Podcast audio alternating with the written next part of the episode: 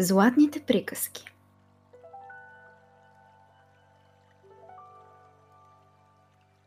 Самодивско царство. В далечна гора живеели едно време дървари. Мъж и жена с три деца, момче и две момичета. Те прекарвали нощта в проста колиба със сламен покрив, а през деня ходели из гората. Децата още от малки помагали на баща си в тежката работа. Той сечел дърва, а те ги товарили на магаренцето и ги прекарвали до колибата, където ги нареждали. Оттам бащата откарвал дървата в града и ги продавал. Веднъж, както дърварят връзвал с лико съчки, ухапала го пепелянка. Ръката му се надула, отровила му се кръвта и той починал. Майката и децата го оплакали, а после щът не щът трябвало сами да се заловят за работа. Добре, че момчето и момичетата вече знаели бащиния си занаят. Момчето взело брадвата и триона, а девойките подкарали магаренцето към уния места на гората, където отивал за дърва баща им. Те работели, без да си щадят труда. И всичко тръгнало както преди, сякаш нищо не се е променило. Работата споряла. Само на децата и на майка им било жал, че бащата вече го няма.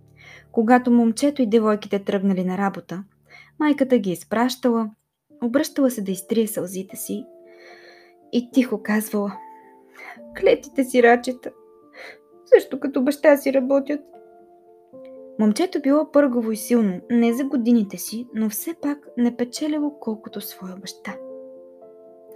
За да се поддържа къщата, момичетата трябвало не само да помагат на брата си, но и сами да си намират работа. Берели цветя, ягоди, малини, гъби, плетели кошнички, дарели лико от дърветата, правили венци и китки. Всичко това носели в града за продан. Освен това, помагали на майка си в къщната работа. Тя ги научила да шият, да плетат, да везат и да тъкат. Когато порасли и двете девойки били вече добри домакини, една вечер, след заник слънце, майката седяла пред колибата и шиела чужди дрехи заедно с дъщерите си. Синът тъкмо се бил прибрал от гората и разтоварвал насечните дърва зад хижата. Изведнъж се извила страшна буря. Клоните на дърветата се занавеждали с трясък. Сякаш невидими ръце ги натискат и чупят. Огънят в огнищата угаснал, като че ли го е духнала голяма уста. Цялата колиба се разклатила. Вдовицата се оплашила и скочила, прибрала платното и влязла с дъщерите си в колибата. Само момъкът останал отвън да нареди дървата. Но тази работа му не споряла. Грабна дърво и го сложи на другите, а то скочи и падне. Вдигне го той и го тури отново, а то пак падне, като че ли е живо и се подиграва с него. Ядосал се дърваря и викнал: „Кой безобразник се шегува с мене? Я нека излезе да го видя.“ Тогава се чул гръмлив, но звучен и приятен глас: „Аз.“ Дърваря се обърнал и видял, че зад него стои хубавец момък, облечен в златни дрехи, пламтящи като огън. Той държал за юздата червен кон, а от устата и ноздрите на жребеца излизали пламъци. Дърварят не се оплашил, оставил дървата, сложил си ръцете на кръста, както правил, когато си почива от голяма умора, и запитал златния момък: „Ти ли се подиграваше с мене? Кой си, откъде си дошъл?“ Хубавец отвърнал: „Аз съм княз от далечно царство, ида от самодивската земя.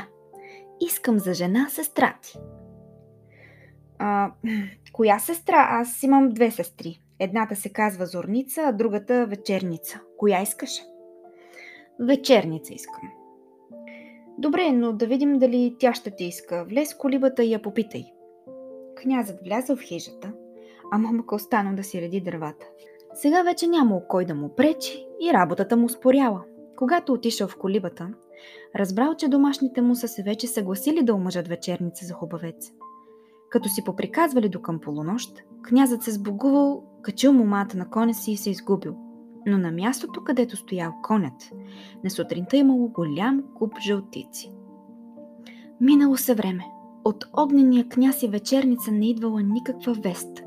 Майката, синът и дъщерята тъгували по момата. За каквото и достане дума, все тя им била в ума. Щом се здрачи и на небето изгрее звездата Вечерница, майката казала: къде ли е сега нашата Вечерница? Дали наистина свети или е вече залязла? Да не е отишла при баща си. Зорница се обаждала: ти пък, мамо, все най-лошото мислиш. Как е добре, за това не се обажда. Когато на човек е добре, той не мисля за другите. А момъка казвал: какви ли златни чорапи плете сега Вечерница в самодивската земя? Но ето, че една вечер, пак след залез, като си приказвали тъй, отново се извила вихрушка. Явил се кон, като предишния, но черен, и аз дълго едър старец, с бяла коса и дълга сребриста брада. И неговите дрехи били златни. Добър вечер, казал той на семейството, което се било събрало пред колибата. Добре дошъл, отвърнала майката. Влез, дядо, в хижата да си починеш. Старецът влязъл. Нося ви, рекал той, много здраве от сина си и от своята снаха Вечерница. Те си имат момче. Кръстихме го Пламък. Не тъгувайте за тях. Всички са много добре. Снахата често си спомня за вас. Тя ме и прати да ви донеса много здраве. Обича ви тя. Все за вас приказва. И преди да го разпитат, старецът станал, яхнал черния кон и отлетял. Но и тоя път останал куп жълтици там, дето се бил спрял конят. Когато седнали да вечерят, Зорница въздъхнала и казала: блазена Вечерница, княгиня е в самодивската земя, самодиви я прислужват, всички я тачат, покланят и се, дето се казва, на ръце я носят. Да ще да дойде някой княз от там или от друго царство, да поиска и мен. Не дей приказва тъй, рекал брати. Много ли ти се иска да ни оставиш с мама сами? Сега сме поне богати, каквото ни се поиска, имаме го. Не се съсипваме от работа, както по-рано. Ако и ти се омъжиш, няма да има кой да седи край мама, та да я раздумва, когато и дожалее за Вечерница. Щом ти е толкова мило за мама, рекла Зорница, ожени се, тъй доведи снаха. Тя ще я весели и ще я раздумва, по цял ден ще й пее. Майката слушала мълком тези препирни и ронила тихо сълзи.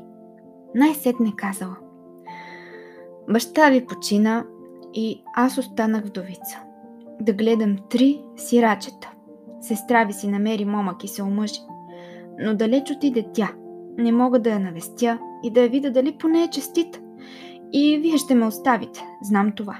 Ще ме оставите, за да си потърсите щастие другаде. Сама ще остана в тази колиба. Тук ще умра от скърби и грижи по вас. Такава е майчината Орис. Не, мамо, рекал синът. Заклевам ти се, че няма да те оставя сама. За женитба и презум не ми минава. Зорница, ако иска, нека се омъжи. Аз ще остана при теб. Зорница пак въздъхнала, но не рекла нищо. На заранта тя станала още от зори и се заловила да шета.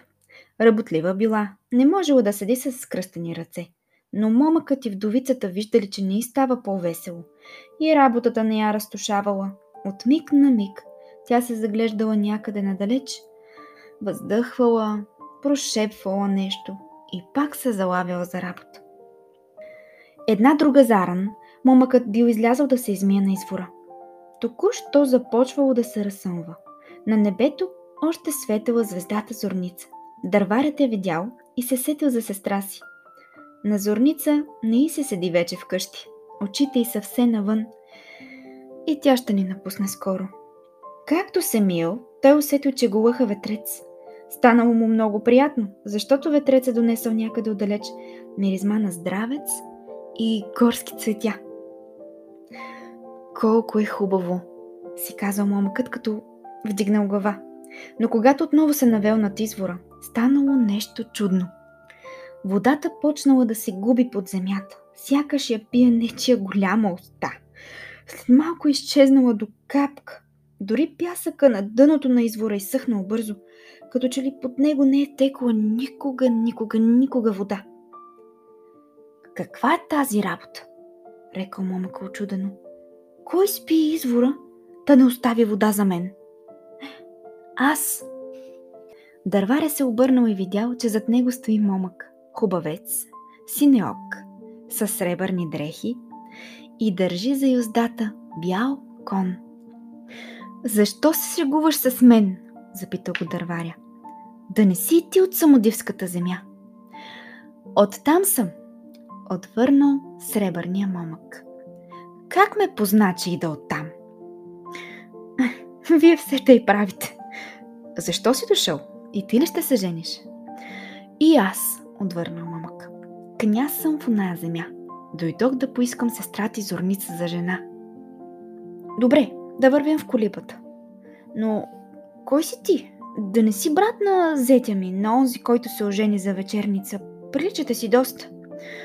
Не позна, рекал сребърния момък. И аз съм от онази земя, но управлявам друго княжество. Познавам огнения княз и жена му знам и сина им съм виждал. За кого говориш? За Пламък ли? За него. Той е вече момък като теб. А, не, сбъркал си, рекал дърваря.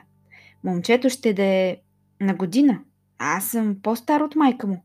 Пламък ли се казва наистина момъка, когото познаваш? Пламък му е името и той наистина е на година. Но в нашата земя момче на година е по-едро и по-силно, отколкото е момък на двадесет години у вас. Ние растем бързо и бавно стареем. Живеем по хиляда години, че и повече. Ами, аф, умирате ли? Умираме, разбира се, но не умираме от болести, а от умората да носим остарялото си тяло. Вашата е лесна, казал дърваря. А пък ние тук се мъчим, боледуваме, страдаме. Един умира тъкмо, когато му се най-много живее, а други му идва до гуша от тегло, но умиралката го отминава.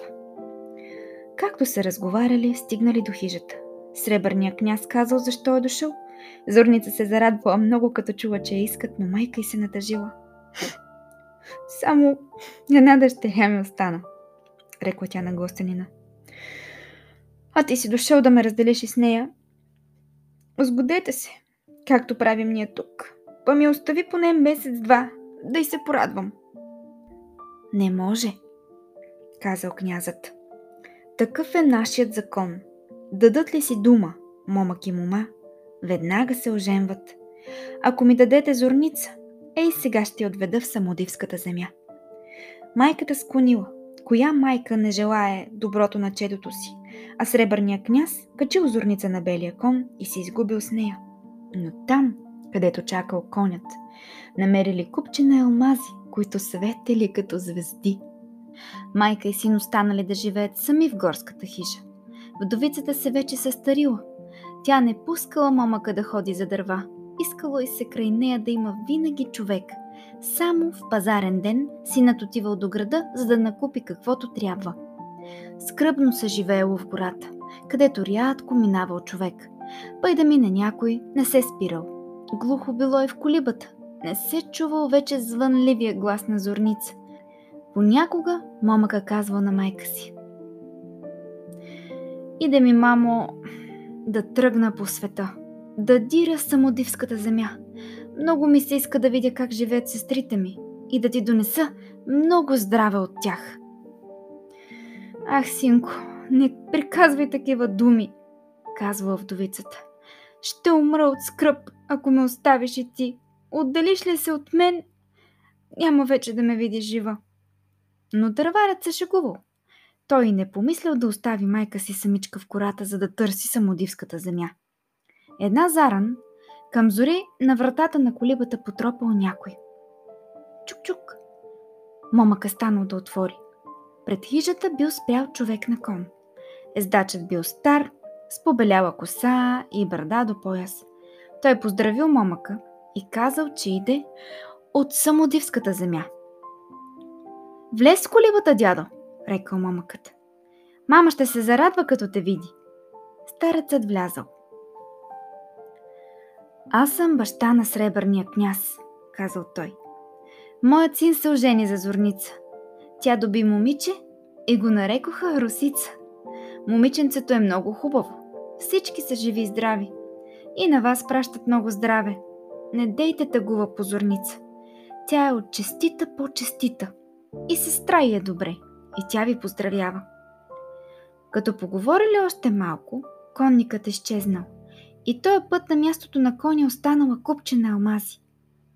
Но вдовицата не се зарадвала на този подарък. На нея и се искало да види дъщерите и внучетата си. Ала къде да ги търси? Кой да й каже къде е самодивската земя? Един ден момъкът излязал из гората по лов. Завалял силен дъжд. Овецът се подслонил в една пещера. Дъждът преминал. Изгряло слънце. Момъкът си тръгнал, но когато излязал от пещерата, видял, че на небето свети хубава седмоцветна дъга. Той се спрял да я погледа. И както се бил прехласнал, казал се тихо: Няма нищо по-хубаво. Няма нищо по-хубаво от дъгата.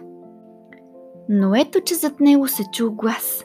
Звънлив и сладък, като славейова песен. Гласът казал: Който не е видял мен, не знае, що е хубост. Обърнал се ловеца да види, че е този глас, но не видял никого. Само чул шум от стъпкани сухи листа, сякаш невидими нозе тичат по пътеката. Момъка се върнал в колибата и разказал на майка си какво му се е случило, а тя се засмяла и му рекла: Тъй ти се е сторило, синго. Друг път дърварят се залутал из най-гъстата гора. Било над вечер. Преди заник слънце, той седнал да се отмори под един водопад. Лъчите падали напреки към водните струи, които се разбивали на капчици в скалите. Миришело на здравец.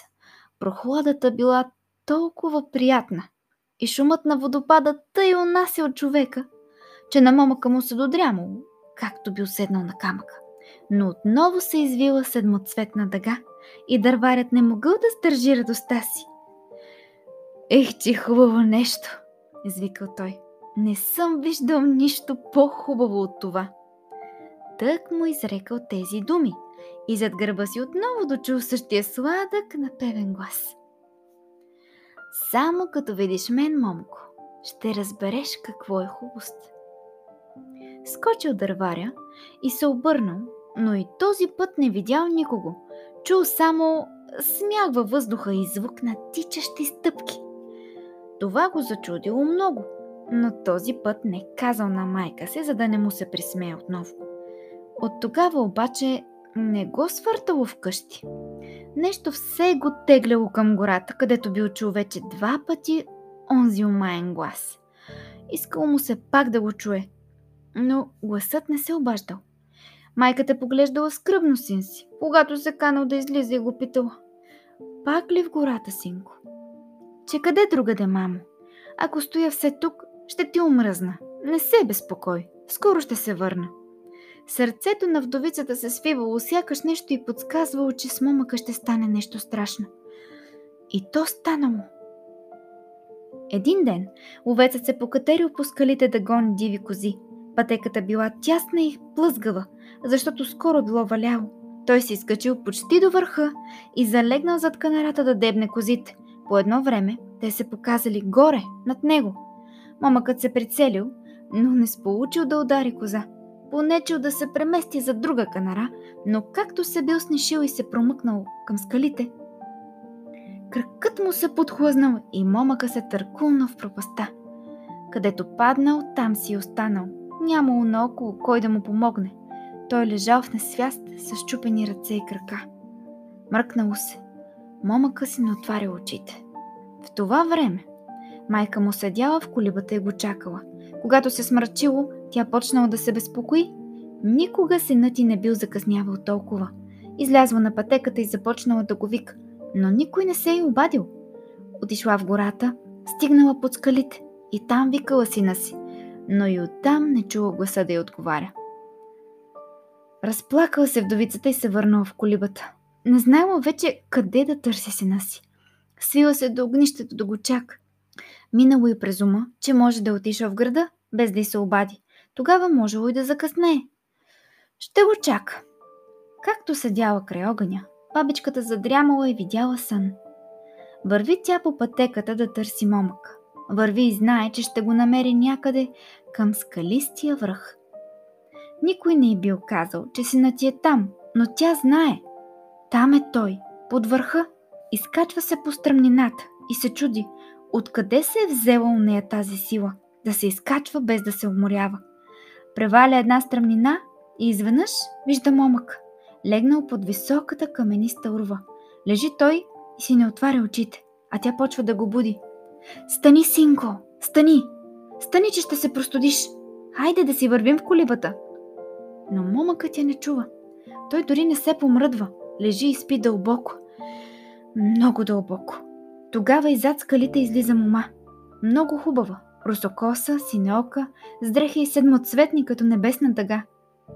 Дрехите й светят и хвърлят искри. Те са от тънка коприна. Момата се усмихва и казва кротко на бабичката: «Не го буди. Остави го да се наспи. Той ще ми бъде мъж, твой син. Отдавна ме търси той. Аз ще го събудя, като се наспи, и ще го заведа в Самодивската земя. Там са дворците и кулите ми. Там ще живее синът ти с мен. Подир година и теб ще отведем да живееш при нас.» При тези думи бабичката се пробудила. Огънят бил угаснал, в колибата било студено. Тя смъкнала отново огън и седнала да чака сина си. Нощта изтекла, а момъкът се не върнал. Тогава бабичката разбрала, че сънят не я е излъгал. «Сина ми е загинал!» — викнала тя и се разплакала. «Сега разбрах къде е тази Самодивска земя. Там отива човек след като умре. Няма връщане оттам. Ах, клетия ми син! Ах, доброто ми момче!» Щом се съмнало, бабичката с плач се затекла до града, повикала хора и ги помолила да потърсят сина и под скалите, където го била видяла на сън, че лежи. Цял ден обикаляли мъжете по уния места, но не могли да намерят ловеца. Само оръжието му открили и го дали на майката. Тя се разплакала и рекла: «Разбрах аз още тогава, че няма да се върне. Самотива го е отвлякла. Тя ми се яви на сън и ми каза, че след година и мен ще отнесе при момчето. Защо да живее още година? Нека и сега дойде да ми вземе душата, да се не мъча. Сама останах на света, без чедо. Като умра, не ще има кой да ми скупи очите.» Но овецът не бил умрял. Както лежал в несвяст, към полунощ дошла същата мома, която бабичката видяла на сън. Тя била наистина самодива. Навела се над момъка и му духнала в лицето. Изведнъж той си отвори очите и я е загледал. В нощната тъма момата светела като месец и дрехите й светели като изтъкани от звездна коприна. «Стани!» — рекла самодивата на ловеца. «Ти си вече здрав. Ела с мен. Ще те отведа в Самодивската земя. Не съм ли хубава? Не съм ли най-хубавата на света?» Момъка бил още в някакъв унес. Той станал и тогава усетил в жилите си прясна кръв, а в тялото си голяма сила, каквато нямал до тогава. Но той не помнил нищо от миналото. Нито майка си, нито защо е отишъл на това място, нито че е паднал и е лежал в несвяст. Тръгнал след момата. Когато стигнал до една стръмна черна скала, самодивата плеснала сърце. Скалата се отворила. Вътре светнало. Явила се златна колесница, в която били впрегнати крилати коне. Момата и момъкът се качили и колесницата полетяла. Тя се движила толкова бързо, че много скоро се озовали в Самодивската земя. Когато стигнали до дворците на самодивата, не излезли да ги посрещнат хиляди прислужници и царедворци, все богато облечени. Те всички се поклонили на самодивата. Прострали си ръцете нагоре и викнали в един глас: «Добре дошла, княгиньо Зунице!» Гласовете на посрещачите били звънки и приятни като музика. Когато ловецът слязал от колесницата, самодивата казала на придворните: «Това е моят съпруг. Името му е Блясък. Той ще бъде занапред ваш княз. Всички се поклонили на ловеца. Златната порта на двореца се отворила и колесницата влязла в двора, посипан с алмазен пясък. По кичестите дървета, които заграждали главната пътека, се били накачили усмихнати джуджета. Да гледат как ще мине самодивата със своя съпруг. Те били тъпчести като портокали. Като станал княз, Блясък не помнил нищо от онова, което се било случило с него на човешката земя. Сякаш се бил родил отново и самодивската земя била съвсем друга, не като нашата. Хубостите й не може ли да се разкажат на човешки език? Там всички камъни и скали били бляскави и прозрачни като елмази. Тамошната мед била като нашето злато, а желязото по оная земя приличало на нашата платина. Там имало и много други богатства, каквито ние не знаем. Тамошните цветя приличали на пеперуди. Дърветата пели и приказвали. Животните били кротки. Нямало люти зверове. Самият въздух бил пъстър и бляскав. На небето светели много едри звезди, каквито ние не сме виждали. И жителите на самодивската земя не приличали на хората. В онова царство не знаели, що е болест и бедност.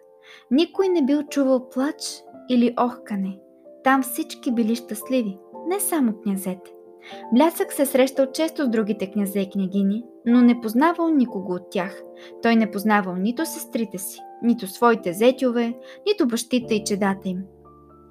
А те го знаели и познавали, но си мълчали. Един ден царят давал угощение на князете и княгините в градината на своя дворец, който се намирал на връх най-високата планина. Събрали се всички, и стари, и млади, със семействата си. Там били, разбира се, Блясък и Зуница, Вечерница с мъжа си и със сина си Пламък, Зорница с дъщеря си Росица и със своя съпруг, както и най-близките им сродници.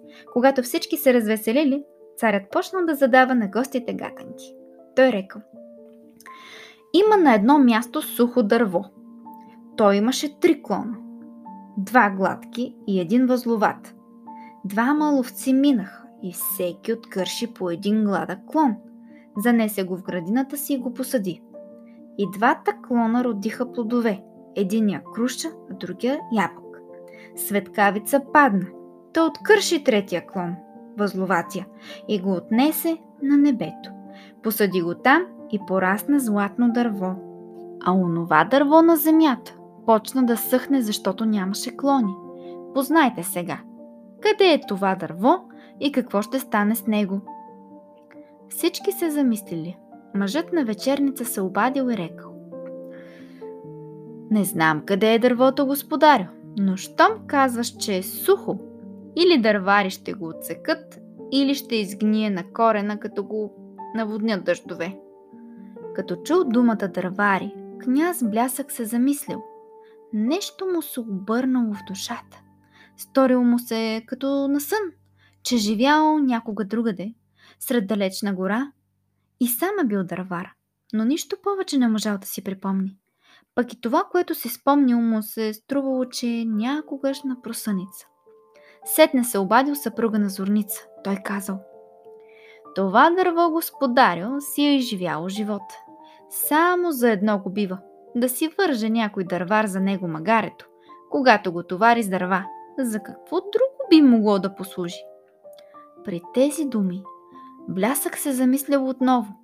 Той си спомнил като на сън как е отивал някога с магаренце за дърва в гората и с него са вървели две момиченца, негови сестри и един старец, техен баща. Но и този път не можа да си спомни къде се намира гората. След това се заобаждали един подир друг останалите гости. Един казал, че сухото дърво ще бъде разядено от червеи, друг, че на него ще си свие гнездо кокомявка, трети, че гръм ще го изгори. Най-после заговорила княгина Зуница. Тя рекла: знам това дърво, господарю. Ти чу какво казаха двамата ловци, сега пък аз да кажа. Аз откърших третия клон, възловатия, но обещах да пренеса цялото дърво там, където е клонът. Когато дойде време, ще го пренеса, но сега е още рано. Царят се усмихнал. Той разбрал какво иска да каже княгинята, но другите не разбрали. Един от по-старите се обадил. Нищо не разбираме, княгиньо, от твоите думи. Господарят ясно зададе гатанката и ти трябва ясно да я разгадаеш, да всички да проумеят. Тогава Зуница казала. Това дърво е вдовицата, която живее на човешката земя, сред гъста гора. Двата гладки клона са двете й дъщери, Зорница и Вечерница, които се задумиха в нашето царство. Ловците са двамата князе, които се ожениха. Възловатия клон е синът на вдовицата, Блясък, когато аз спасих от смърт и доведох тук. Ако беше останал на човешката земя, той нямаше да се съживи и майка му щеше да умре от скръб по него. Но аз си обещах да я доведа при сина й. Когато дойде време, ще си устоя на думата. Като чул тези думи, Блясък си припомнил всичко. И своята майка, и колибата, и дните на бедността, и тежката дърварска работа, и двамата князе, и дъгата, и гласа, и падането от високата скала. Той познал сестрите си и им се усмихнал. От този ден започнал да мисли все повече и повече за старата си майка. Тя тъжи още по него в далечната гора. Може и болна да лежи. Веднъж Блясък казал на самодивата. Макар и да живея в самодивската земя, аз съм човек и сърцето ми е човешко. Много ми се иска да видя майка си. Нали си обещала да я доведеш? Кога ще я видя? А Зуница му отговорила. Когато ни се роди син, тогава ще доведа майка ти. Почакай до тогава, не бързай. Но Блясък не може да търпи. Той рекал. Сам ще отида да я доведа. Ще кажа да впрегнат колесницата или ще яхна кон. Ти мъчно ще отидеш там, възразила кротко самодивата. Между човешката земя и нашата има дълбока пропаст. За да я прескочат самодивски коне, и те трябва да те слушат. А и ти трябва да умееш да ги управляваш. Ако не съм с теб, няма да те слушат нашите коне. Те още не те познават. Почакай, както ти казах, двама ще отидем при майка ти. Но човешкото сърце на Блясък копнеело по майката. Той отишъл при зет си, мъжа на Вечерница. Разказал му всичко и му поискал кон да го пренесе на човешката земя. Зет му рекал. Коне имам и за теб и за себе си. Щом искаш да ти дам. Но никой от тях няма да те слуша. Те слушат само баща ми и мен. Друг не ги е яздил, затова и други го не слушат. Има и още нещо. Ти не знаеш пътя ни натам. Ни насам. Как ще отидеш и как ще се върнеш? На Блясък му станало много мъчно. Отишъл той при другия си зет, съпруга на Зорница. И на него казал същото, но и от него същия отговор. Опасни са самодивските коне, рекал князът. Не се покоряват. Никому, освен на господаря си. Могат да пребият човека. Пак и къде ще вървиш, като не знаеш пътя? Коня ще те хвърли в пропаста, която дели тази земя от оная, и тогава никой не ще може да те намери. Добре ти е казала Зуница. Почакай, тя ще те отведе. Блясък се върнал отчаян в своите дворци.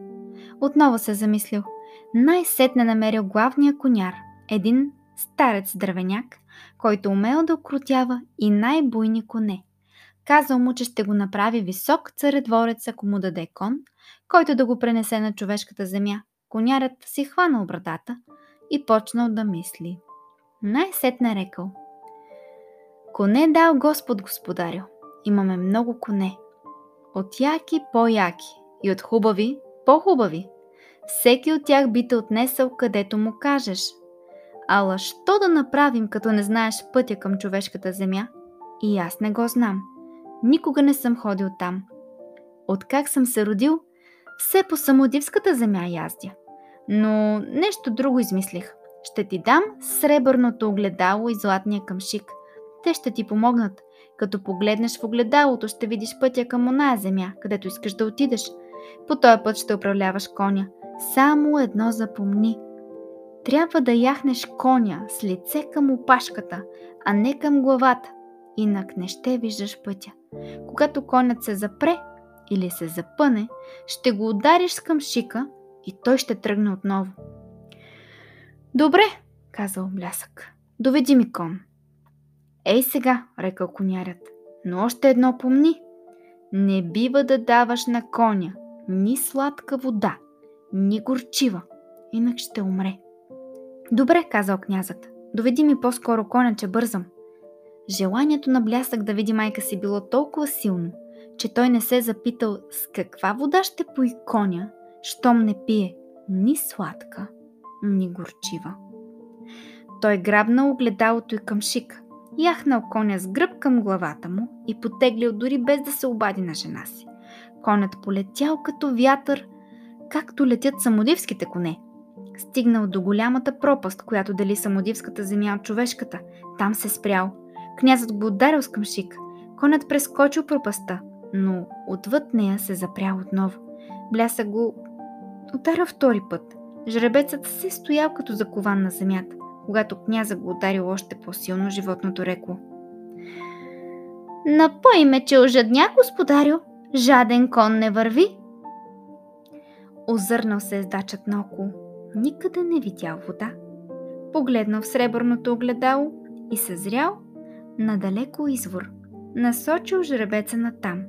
Когато стигнали до извора, конят се навел, опитал водата, но не пил.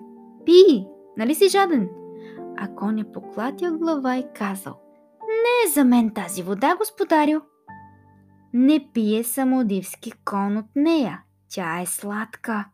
Човешка вода е. Ще умра от нея. Друга ми намери.“ Ездача подкарал коня да му търси друга вода. Видял в огледалото път, който водил към много голяма вода. Препуснал коня право натам. Жребецът тичал, тичал и стигнал до морето. „Пий!“ рекал княз. „Напий се и да бързаме към гората, че ни чака дълъг път.“ Конят се навел отново да пие, но пак поклатил глава. „Не е за мен и тази вода!“ отвърнал жребец. „Тя е горчива, ще ме отрови. Не ще я. Друга ми намери, ако ме жалиш.“ Спрял се коня на брега, не мръдва. Иска вода. От жажда не може да пристъпи. Цвили, рита, много е прежаднял. Князът слязал, гледа го и му се къса сърцето от жал. Къде да му намери вода? Ни сладка, ни горчива. А грозно е да гледаш такъв хубав кон, как умира от жажда. Блясък прегърнал главата на добичето, почнал да го гали и се разплакал. Едри сълзи потекли от очите му. Конят погледнал господаря си и почнал да ближи сълзите му. „Тази вода е тъкмо като за мен“, рекал. „Не е ни сладка, ни горчива. Солена е. Голяма сила ми дава тя. Хайде, стига, качи се да те носи.“ Блясък се яхнал отново на жребеца. Полетял оня кон, като буря зафучал. Откъдето мине, всичко бучи. Стигнали най-после родната гора на Блясък.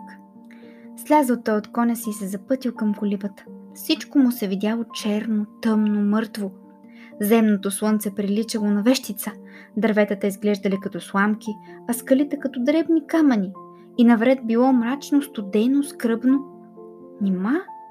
Тук се родил той.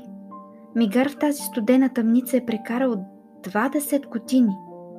Идеал му веднага да се метне на коня и да се върне в самодивската земя. Но Блясък си спомнил за майка си. Къде е колибата? Дълго обикалял той, докато я намери. Най-сетне я съзрял. Но родната къща му се видяла гнила и схлупена като купче на тор. Той влязал без да почука. Посрещнало го бледо и сухо момиче. То прислужвало на бабичката, а тя лежала на одъра. Болна, изнемощяла, само кожа и кости. Погледнала Блясък и не можал да я познае. Но когато срещнал погледа й, видял, че тези очи са на майка му. Като го видяла, болната извикала от радост: „Син ми, момчето ми, откъде идеш, синко?“ И се надигнала да го прегърне. Блясък се навел и стиснал бабичката в прегръдките си. Дълго се приказвали те, майка и син, защото имало да си кажат много неща. Тя му разказвала за своите пътила, а той за самодивската земя с нейните чудеси, за Вечерница и Зорница, за децата им, за своята добра, хубава и вярна жена, за своето княжество и най-сетне за своя кон, който пие само сълзи. Той казал на майка си: „Стани да те отнеса там, в нашето царство. Зуница ще те излекува веднага. Там е много хубаво. Никъде не е тъй хубаво, както там. Слънцето е голямо, то свети постоянно, няма никога нощ. И колкото да грее, не изсушава ни тревата, ни цветята, ни листата на дърветата. Там няма нито студ, ни горещина, ни болест. Всички са здрави и силни, винаги засмени. Не съм чул никого да заплаче, ни да каже някому лоша дума, ни да прокълне някого. А тук на човешката земя е много тъмно и страшно студено. Ако постоя още малко, ще измръзна.“